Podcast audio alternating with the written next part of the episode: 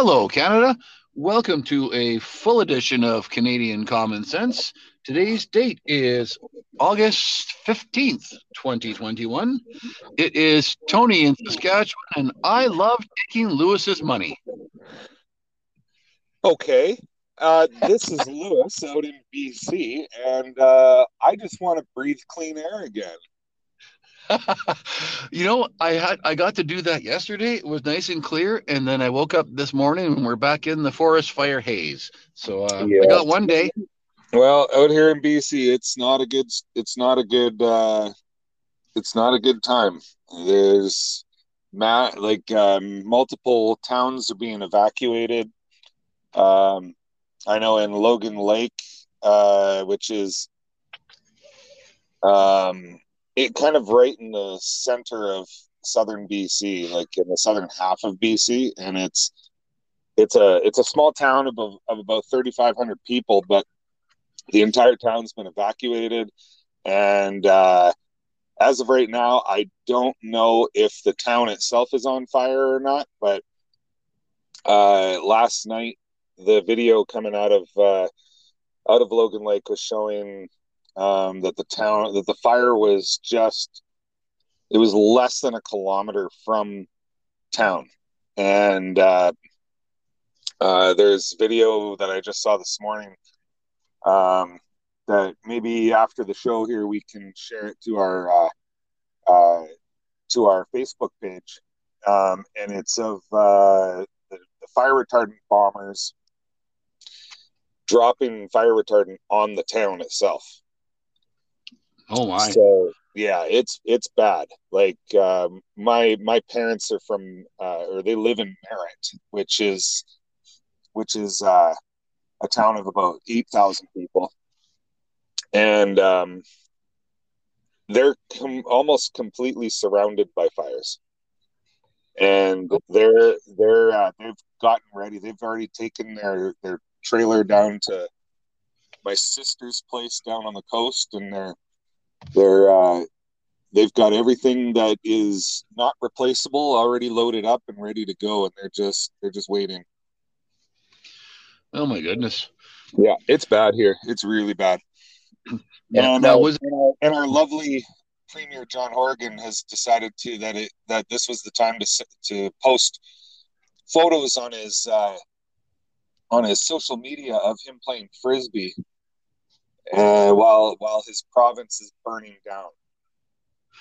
I saw that. Deaf, a little tone deaf, Premier. Yeah, yeah, and I, and, but I saw at least he was wearing his mask and social distancing while outdoors, even though he's vaccinated. That was uh, very, yeah, very woke of him. Yeah, gotta gotta have the theater going too at the same time, right? I mean, the and the other thing is the the the government of BC sent out a a social media post as well that said forest fire season is scary and that's okay. While logan lake was being evacuated. Wow. Speaking of tone deaf. Yeah yeah. This this government may have handled the first three waves of covid pretty good like probably the best in the country. But they're sure as hell not handling this forest fire season very well. We haven't heard from our premier in like, I think the middle of, I think the middle of June or the end of June. We haven't heard from him at all. Like it's it's unbelievable. He just has disappeared off the face of the earth when the forest fires all started. Well, that's ridiculous. Now, was it you who had sent me that picture of uh, all this, this was flying into Kelowna and there's a plume of smoke in, in the atmosphere? Was that you that sent that picture to me? Yeah, it was a video. Yeah. Yeah, yeah man, that that was telling enough. I mean, the uh, plane is flying above the clouds, and then there's a cloud of smoke above the clouds. Yeah, it's it's uh, it's it's apocalyptic looking. Yeah, no kidding. So yeah, and, and it, maybe we can save share that to the uh, to the Facebook page as well. Our listeners yeah. can have a look at that because if you're not from BC, you have no idea what this province is going through right now. Like, it, there's fires, like the forest fires that are threatening the town that my parents live in. have been burning for over a month. We can't get them under control. Yeah, that's crazy. All right. So, on the show today, Canada votes. Canada is broke. Canada is broken. Canada is breaking the climate and more. Where do you want to start, sir? Well, let's leave the obvious to last because Trudeau uh, may make an appearance before the show is even over. So let's uh, let's start with um, the parliamentary budget officer. Uh, his his uh, uh, recent report. Absolutely, Canada is broke. Um, that's not what he titled his report, but he should have. Now, normally bureaucrats are usually under the radar, but Easier who is the parliamentary budget officer in Canada, is actually a, a guy I respect a lot. He's actually out on the does the media circuits. He's afraid to tell it like it is. His late report. It is. Canada is broke, ladies and gentlemen, on Canada's federal uh, current spending trends.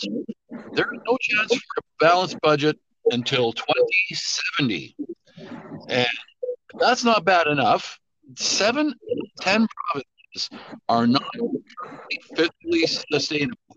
And one of the provinces that is, is Ontario.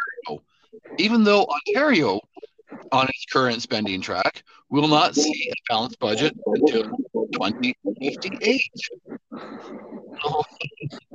I uh, I would say that yeah, if that's if that's our fiscally sustainable provinces, we're screwed, Canada.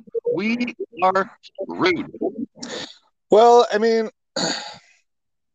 though the number sounds very scary, like the, the date, um, I can't I can't really take it all that seriously. And the reason I say that is because when was the last time most of these governments even had balanced budgets anyway? I mean, the the governments of the governments in this country have been spending like like sailors on on shore leave for God for decades. I mean, the the only time the federal government has had balanced budgets was uh, they had what two under Stephen Harper. They had a, a handful under Jean Chrétien, which was not. They weren't real balanced budgets. They were um, they rated the EI fund to be able to do it um, and offloaded uh, cost uh, expenditure responsibilities to the provinces. Um, so, I mean, uh, when was the last time we actually had balanced budgets? I mean, it's it's been a long time.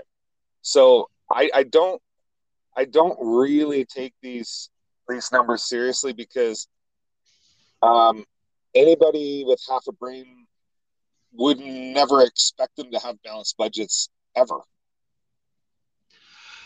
Well, that's a good point. I, am actually just was trying to think. I'm not sure if Brian Mulroney brought us balanced budgets or not, and it's hard for me to, to think before that time. So maybe you're on track there. And I thought, well, there's probably some COVID spending in these current budgets that are going to skew the numbers somewhat. But fiscal conservative that I am, I I just pisses me off when governments, especially, can't live within their means when we, the people, have to live within our means. Yeah, and, and I mean, it's I'm a fiscal conservative as well, right? I mean, uh, I'm one of those politically homeless people where I'm fiscally conservative, but socially, um, how do I put this? I don't care.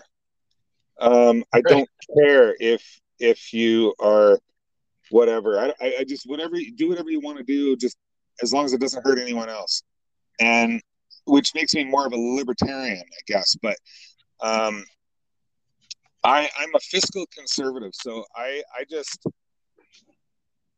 I want to see governments be responsible with our money. Um, I just don't expect it because it's never happened.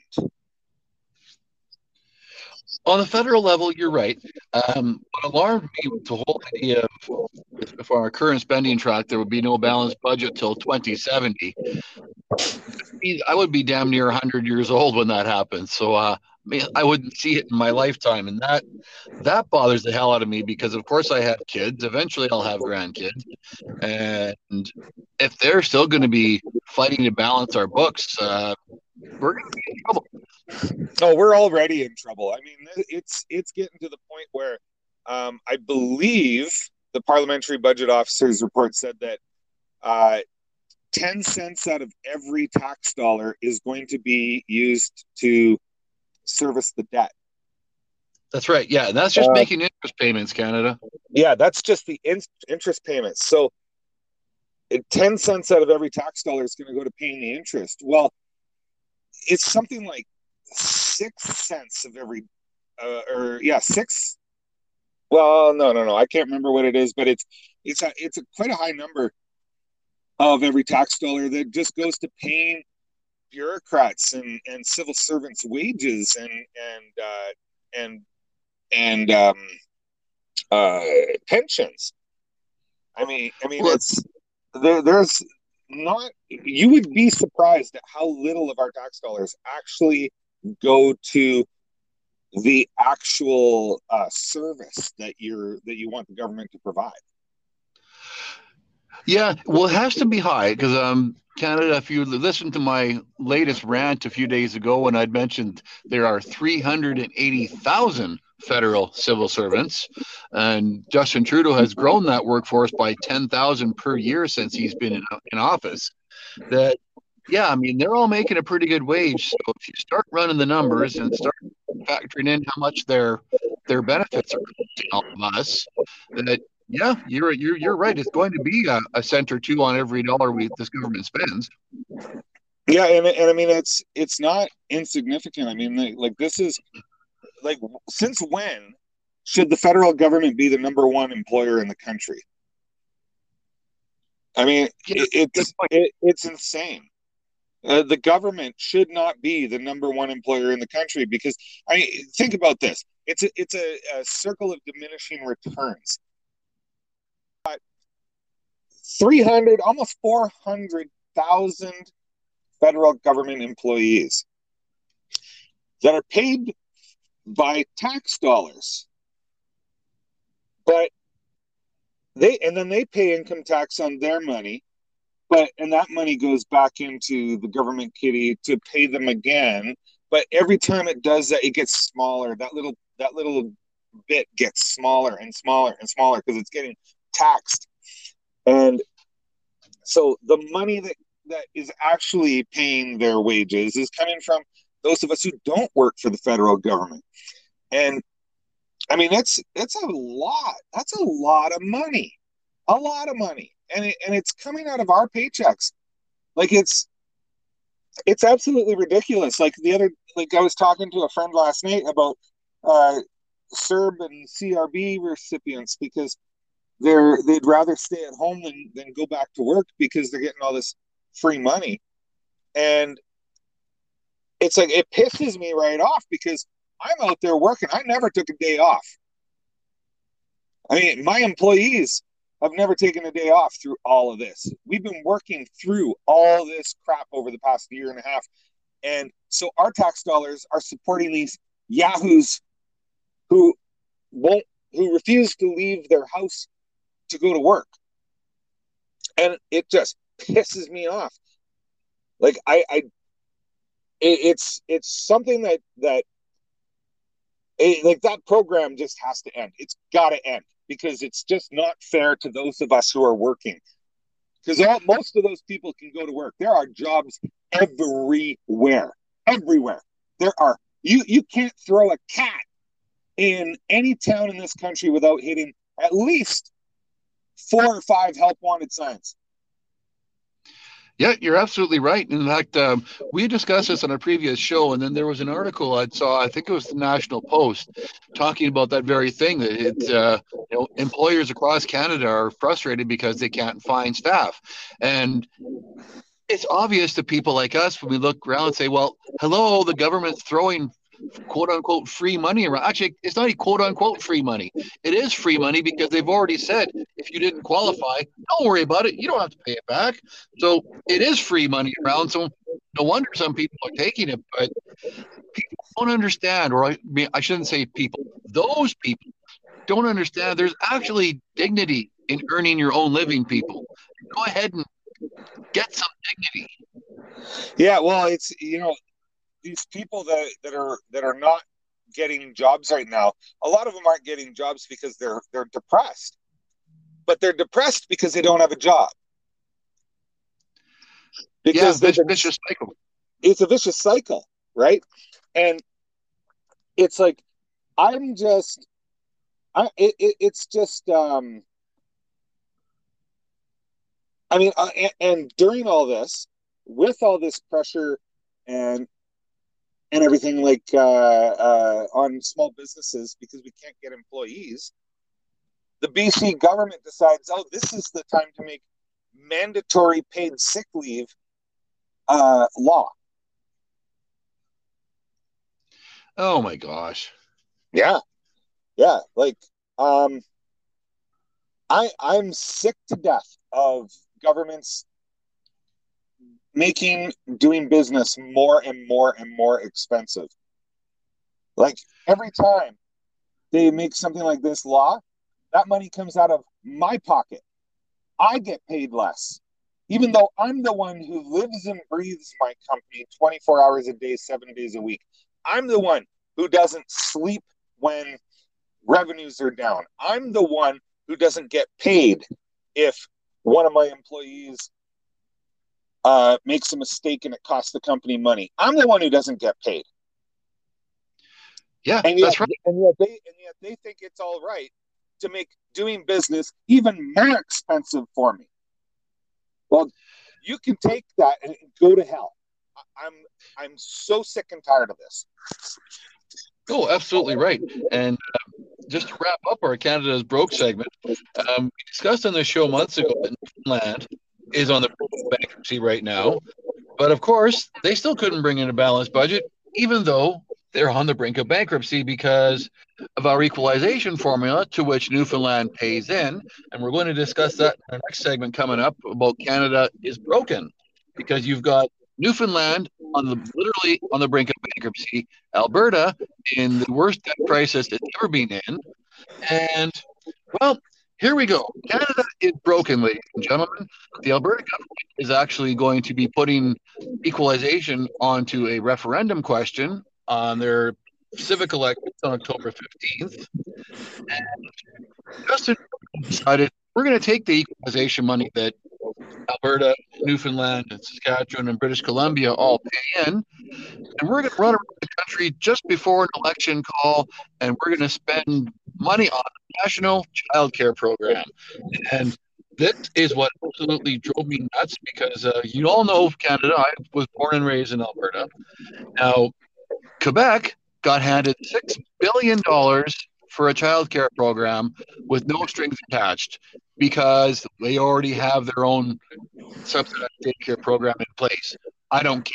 Alberta asked for the same deal and said, "Hey, you know what? We've got a sort of a public-private partnership system here in Alberta, and we want some child care money with no strings attached."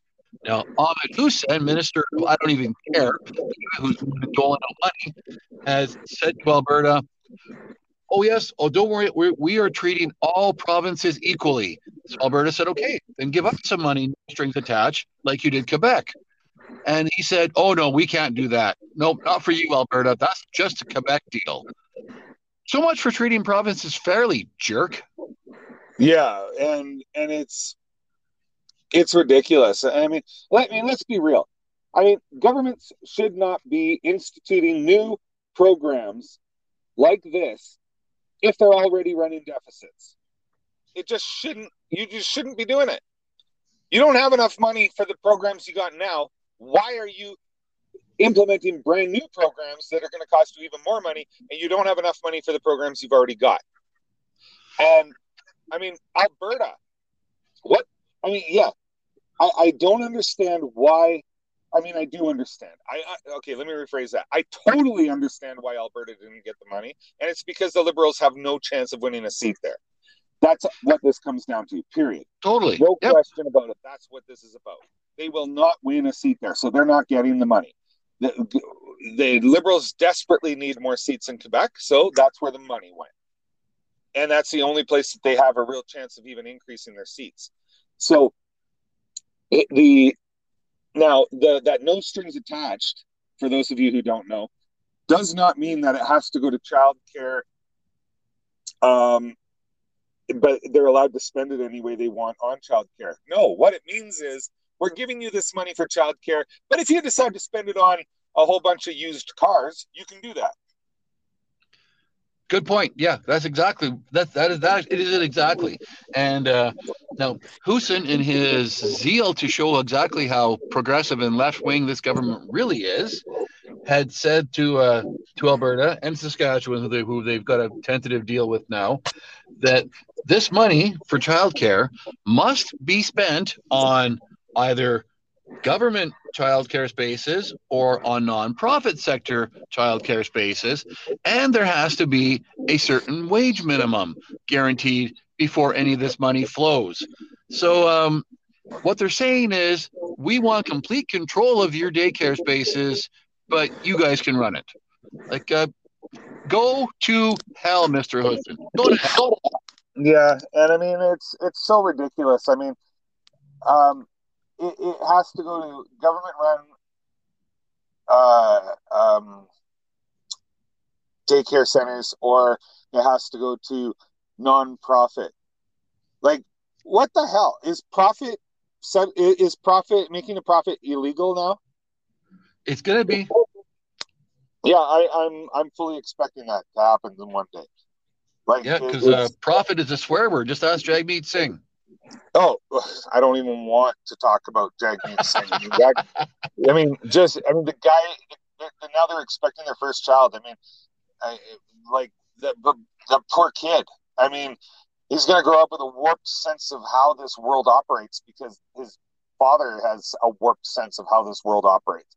I mean, oh, yeah. That, that, he doesn't have a chance. That kid does not have a chance.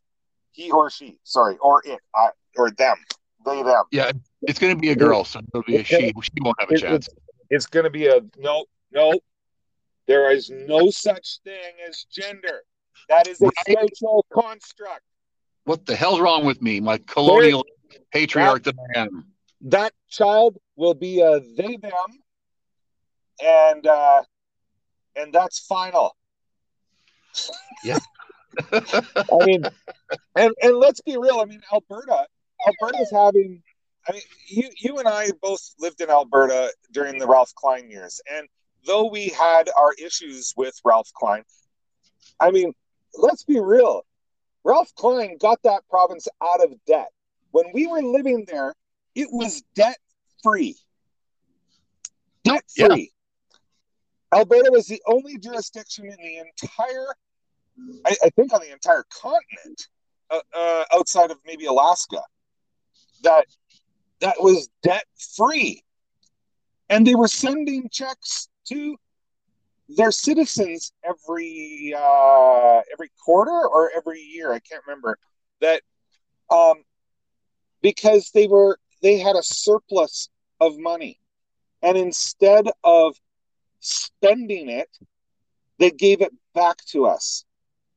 And now Alberta is, I believe, they have the worst they're in the worst debt crisis they've ever been in. They are, yep. I mean, this is it's it's unbelievable. That was that was 20 years ago. Yeah, it didn't take long. And uh, I mean, yes, they had an economic downturn, but the Rachel Notley government absolutely decimated that that, that economy, exploded the debt. Well, I mean, let's be let's be real. It started well before Notley. Um, it did, yeah it, it, it started uh, it started with um, was it Jim Prentice? I mean, it was it, it was yeah, it started with Jim Prentice right after you know. Um, well, actually, no, I'm sorry, it was Alison Redford who, who came in shortly after Klein, and she oh she right. started the that's right. Yeah, Alison yeah. Redford, but she wasn't a conservative. I mean, not she, at all. She, she was a hard left liberal, possibly even an NDPer in sheep's clothing. I mean, she she was a tax and spend liberal, uh, more so the spend. Um, but she, I mean, she she was she got in there because the teachers union supported her, and then she repaid them when she when she got into office, and exactly. and then and then she ended up doing all kinds of crazy stuff, like having a penthouse suite built for herself and and all kinds of things on taxpayer dollars. So um, she was not a conservative, and um, um, I mean, it, it, it all went to hell after after Ralph Klein left office. It just went to hell. Yep, that's right. And uh, well, speaking of going to hell, um, Justin Trudeau decided to pull a Jean Chrétien governed by press conference and a vaccine passport. And September, Canadians will require vaccine passports for travel, and all federal employees, and listen to this part, Canada, all employees in federally regulated industries, cross border trucking being one of them, I'm guessing, will have to be vaccinated. Mandatory. Yeah, that's uh, that's becoming a BC uh, requirement as well. British Columbia government, every um, every uh, every employee in the healthcare industry must be vaccinated or they lose their job. Um, oh my god! And but here's the kicker: that includes people who have nothing to do with healthcare but are employees of the healthcare uh, health authorities.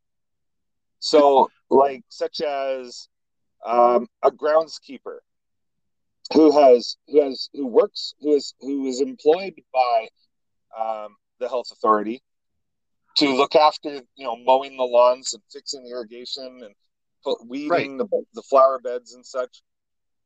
They have to be. That that's mandatory that they have to be vaccinated as well. Oh my god.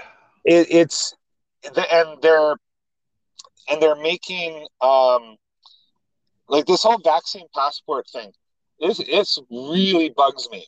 And um I mean, I understand why some people think it's a good idea, but if you look at what's going on, and I'm my point of reference is BC because that's where I live.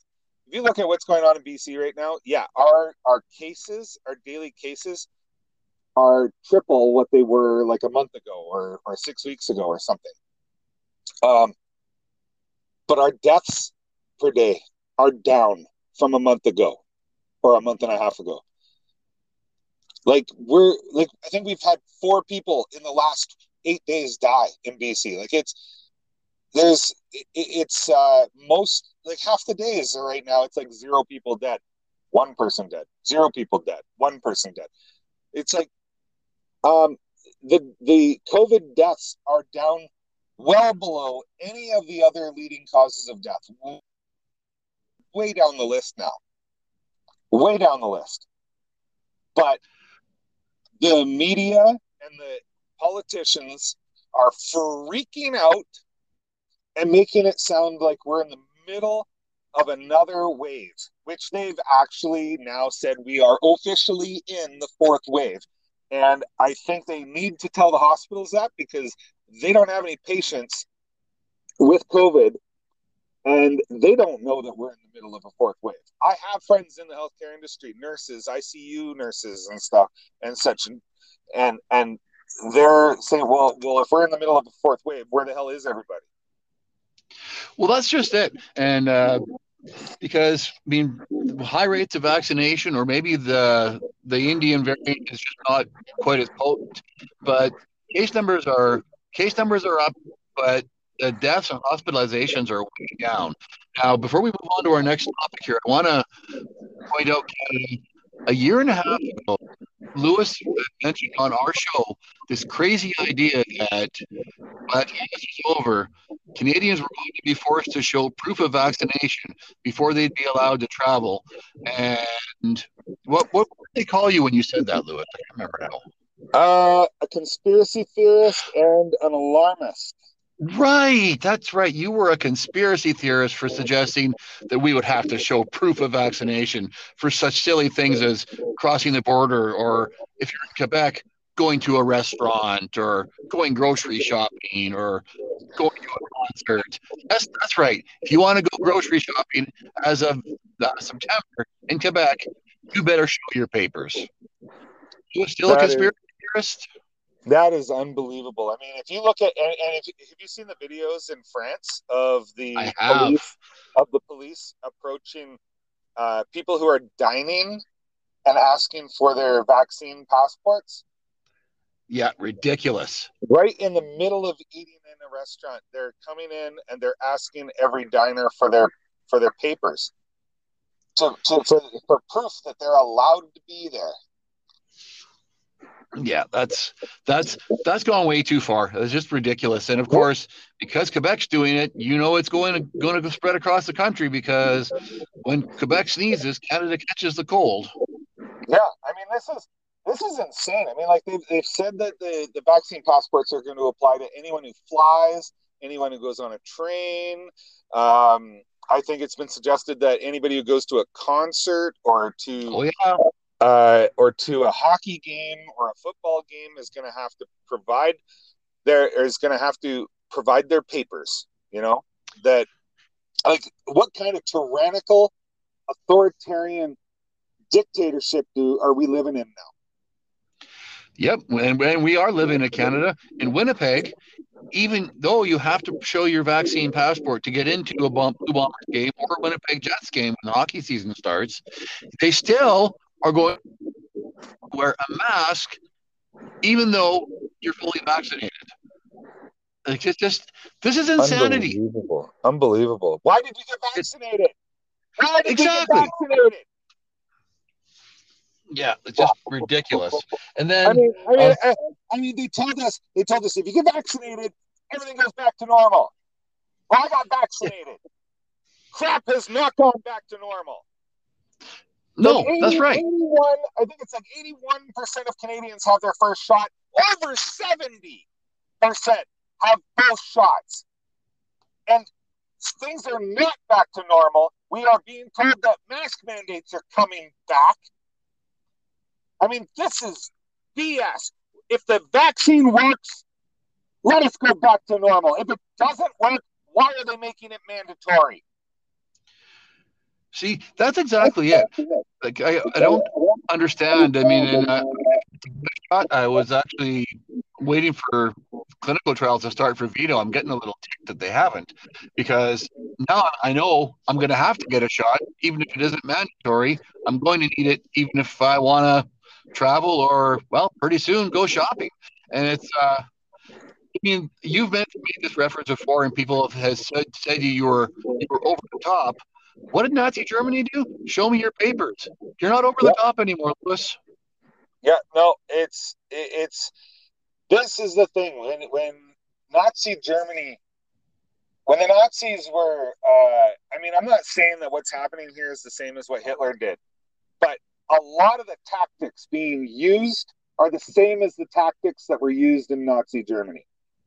I'm not saying they're going to round people up and shoot them or send them to concentration camps. Although I sure as hell would not be surprised if that happens at this point. The the uh, uh, what happened in Nazi Germany was, I mean, they had checkpoints. You had to show your papers to prove that you were a legitimate, and I use that in air quotes, legitimate German citizen. And your your movements were severely curtailed and you were under constant threat of violence if you stepped out of line. And that's what's happening well, here. We are. I mean, I'm not, and, and the, the level of violence is a little different right now because in Nazi Germany, they would just shoot you. Um, but here, the level of violence that I'm talking about is uh, it's starting right now as you know um, it's the it's the opposition of uh, of people like i mean we've seen it on social media where they're saying like that uh, the unvaccinated should be um, threatened and their lives made a living hell until they get their vaccine. Do whatever we have to do to force them to get those vaccines. And I mean, because if you're forcing people to get a needle when they don't want it, that's violence. Yep, that's right. The, the threat of prosecution is violence. And I say that because if you refuse to be arrested, they'll shoot you. They use guns. The police come with weapons. And if you don't obey, there's violence. The threat of violence is hanging over everyone's head that is not vaccinated at this point. I am vaccinated. I'm a I'm double vaxxed.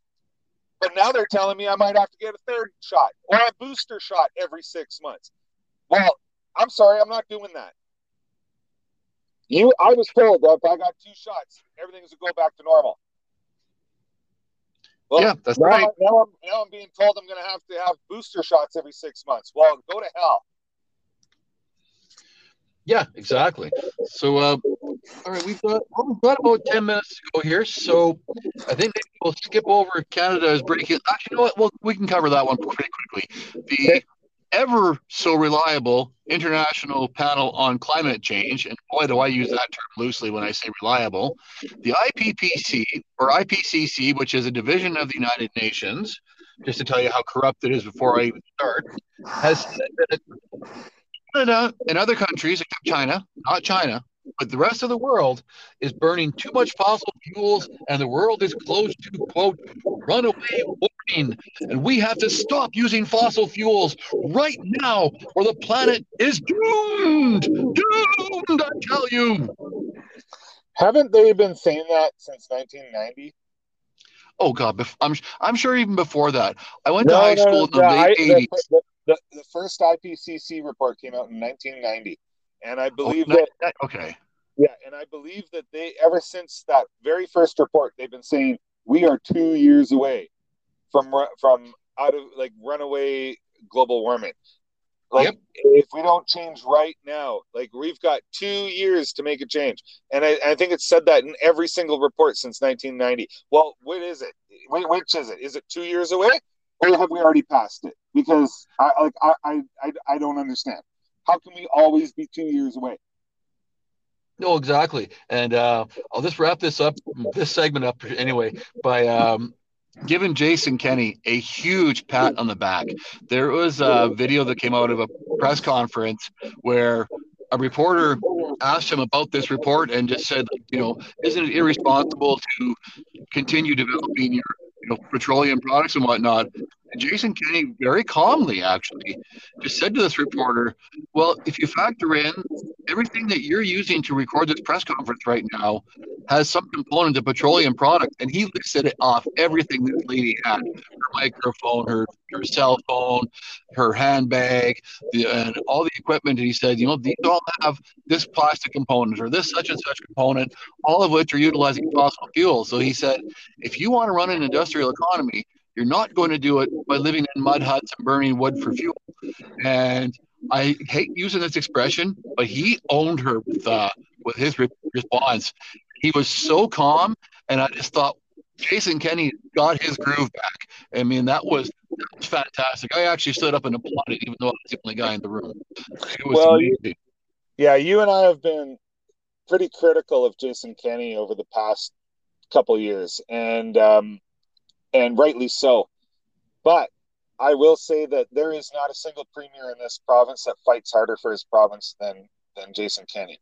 He might not do it the way we would like, but he but nobody fights harder. Nobody That's defends right. harder. Nobody defends their province more than him.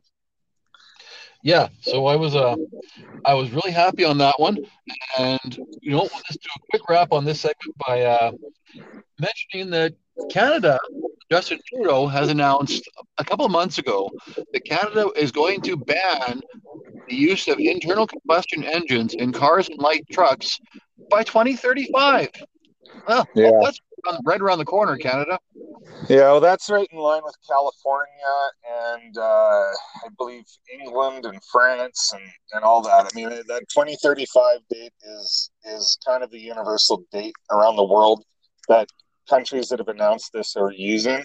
Um, I all I'm going to say is if you want if you want a really really good investment, go buy a classic muscle car or a high performance BMW or Cadillac V series or or or Mustang or Camaro or something. Just go buy one and sit on it for the for 20 years and you're going to have you're going to have a priceless uh, investment.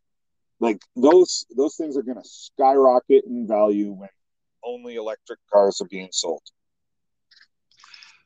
That's a good point. Okay, all right, Canada. We've got just enough time we can jump on this one. Canada votes. As we record this show, Justin Trudeau is actually at Rideau Hall meeting with Governor General Simon, and it was reported by Reuters that German-based uh, news outlet, uh, Swedish reporter who had four anonymous sources in the Trudeau government suggesting today would be election day, or today the election would be would be called. So we'll uh, we'll spend about the necessary 15 seconds to say that Nova Scotia is voting on Tuesday, and it looks like Lewis, you're going to be shocked. A an opportunist minority government is about to become a majority. Wow. Yeah, shocking, isn't it? Yeah, I mean, I'm. I mean, we. I, I. When when was it that that I predicted that the the uh, election would be in around September 20th or September. I think I said somewhere in that September 20th area. Anyway. Um, yeah, you said later September. So. Yeah, I think I think I said that like a, a month or two ago, and yeah. um, damn it, I hate being right. Um, I uh, this this election, I can tell you in BC because we got bigger problems uh, facing us right now. Nobody here uh, is very happy about this. I mean, even even people that don't like Justin Trudeau and want Justin Trudeau gone, um, even they are like an election right now for we got huge problems that we're facing with the forest fires and and such, and um, and the drought that we've got going on here, and uh, and so even people who like Justin Trudeau are going like they're they're like they're mad. They they don't even think they're going to vote for him. From people that I've heard, um, in fact, a lot of liberal voters seem to be saying that they're just not going to vote. Period. And uh, and I think that that's something that uh, Trudeau is overlooking. I think his ego is uh, a little too big, and he thinks that people are going to come out in droves and vote for him. I don't know that that's going to happen, to be honest. Um, I still think he's going to win. If he does, I will write the damn referendum on Western separation. Um, I am done with Ontario and Quebec. Okay, let me rephrase that. I am done with Toronto and Southern Ontario dictating to the rest of the country how we should live. Uh, I'm I'm done with Montreal and and uh, and and Halifax dictating to the rest of the country how we should live. I mean, it does not make sense to me that um, that we should be a part of this country anymore if uh, Southern Ontario and Montreal decide that they're quite happy with the most corrupt government in the history of this country continuing to run this country. I'm done. Well, and I I have a funny feeling that you're right. That's exactly what's going to happen. And I had said before when we had a couple of other election predictions earlier, get used to Justin Trudeau. And I uh, I don't want Justin Trudeau to win this next election. I believe he's going to. I believe he's going to get a minority. And but what you said is actually really important. It's very key that there are a lot of people who are normally liberal support who agree with you that you know, why we have an election right now. And I wonder if conservatives maybe have both. Erin O'Toole is going hard on this still that uh, this is an election nobody wants. And I chastised him, not on the show, uh, with my circle of friends. Uh, maybe he should be talking about actual issues, but maybe they've caught on to something. Maybe they know there's an under underlying sentiment that uh, is stronger than we think. Well, and, and it really irritates me that we've got Justin Trudeau, we've got his senior ministers, we've even got Jody Wilson Raybould, who isn't even part of the Liberal Party anymore because Justin Trudeau kicked her out. And she's parroting what the government is saying that the House of Commons is uh, is unworkable. That the, that nothing gets done. Um, it's it's there's uh, it's become uh, divided and all this kind of stuff, and it's like, okay, um, if nothing can get done, how is it that every single piece of legislation that the liberals put in there gets passed? Well, exactly. And Jagmeet Singh has basically begged Justin Trudeau not to call an election and keep saying, "Oh, we don't. Everything's working. We're, we're doing just fine, uh, and our party doesn't have the kind of money we want. So, uh, yeah, hey, come on, let's just keep on voting for whatever you want." Like uh, the guy's an irrelevant tool, as far as I'm concerned. Well, yeah, he's totally a tool, but but uh, I mean, Jagmeet Singh knows something that the rest of us don't, and that, or well, he knows something that you and I know and many other uh, political pundits in this country know, where uh, but the general public doesn't seem to know is that NDP support traditionally sits at around 17 or 18 percent. But when it comes time for the vote, they usually get between 10 and 12 percent. The NDP support does not translate into votes. Um, and so, so, so Jagmeet Singh knows that, he knows that the support isn't actual voter support, it's ideological support. But when it comes to actually voting, they don't vote that way. When they get into the voting booth, they go, you know what, they don't have a shot in hell of becoming uh, government anyway, so I'm going to vote for the Liberals. Um, Jagmeet Singh knows that that his seat count is likely going to drop. He uh, he also knows that um, he is uh, propping up the, the liberal government. He he has a lot of power in the liberal government right now because if he doesn't, if if the liberals don't placate uh, Jagmeet Singh, then that's then that uh, legislation doesn't pass. Um, so they they do everything they can to to make Jagmeet Singh happy with their legislation, and it gets passed every single time. So I don't understand why jo- Jody Wilson Raybould is even parroting all this BS from the federal government because it's just not true. I mean, th- this government is working. It is passing legislation. It is, you know, it might not be what we want, but for a governing party, it's working for them. So why would they be having an election right now? Because he doesn't have a chance at a, a majority government at the moment. So I, I really don't understand why he would go through all this just to get another minority. Well, and I think that's what he's going to get. And oh, well, I guess we can wrap it up on this one. I had a a really good laugh at Darrell Bricker, who is the uh, CEO of Ipsos Polling, and Mr. Bricker was on. I think he was on with Roy Green, and he was suggesting that well, number one, I mean. He said, "Hello, Captain Obvious." Moment. Well, Justin Trudeau is going to have to win all the seats he won last time, and then some to get a majority. Wow, thank you. Oh. Then, yeah, but then he also said, and I laughed out loud, that well, you know, and there, there's a couple of seats, you know, in, in, in Edmonton and Calgary that could be in play for the Liberals. So this is going to be an interesting election. And I just thought, are you are you really this dumb? or, are you just trying to get people to listen to the Roy Green show? There is not a chance, even in you know Edmonton, where uh, you know voters are a little more left wing. There's not a chance there's going to be a liberal seat in Edmonton or Calgary. I, am sure that the NDP will be reelected in Edmonton, Strathcona, because that's where the University of Alberta is. But good luck getting a liberal in Alberta. Yeah, good luck with that. I mean, it's just not going to happen. But I no. mean, it's it's um, I I but here's a here's a prediction I'm going to make. I'm going to make a prediction that if Justin Trudeau, um, if Justin Trudeau only gets another minority, uh, he's done. He he's going to have to resign.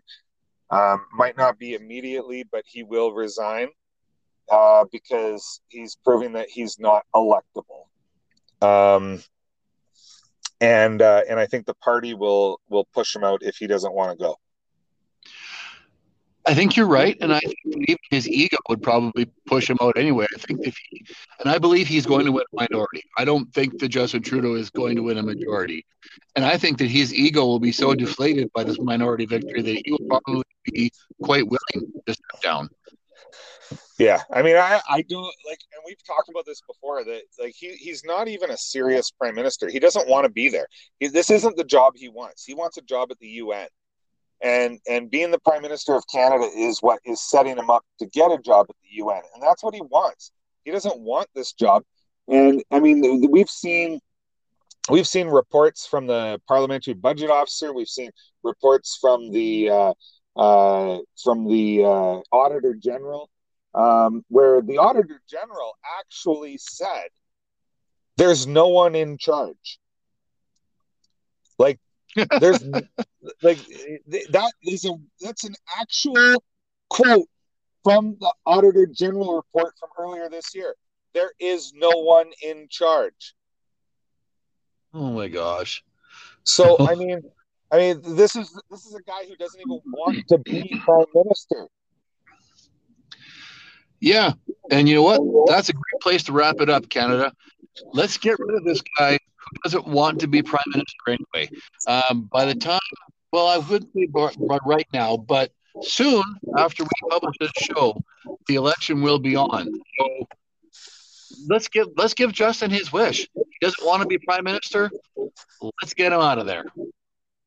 Yep, I agree with you. Let's let's uh, let's let's give him that wish. Let's make it come true. Amen. All right, Canada. Thank you for hanging in with us, and you know, on the next show we'll be talking more until then, it is Tony in Saskatchewan. And Lewis out here in BC. Good day. Good day and stay safe out there.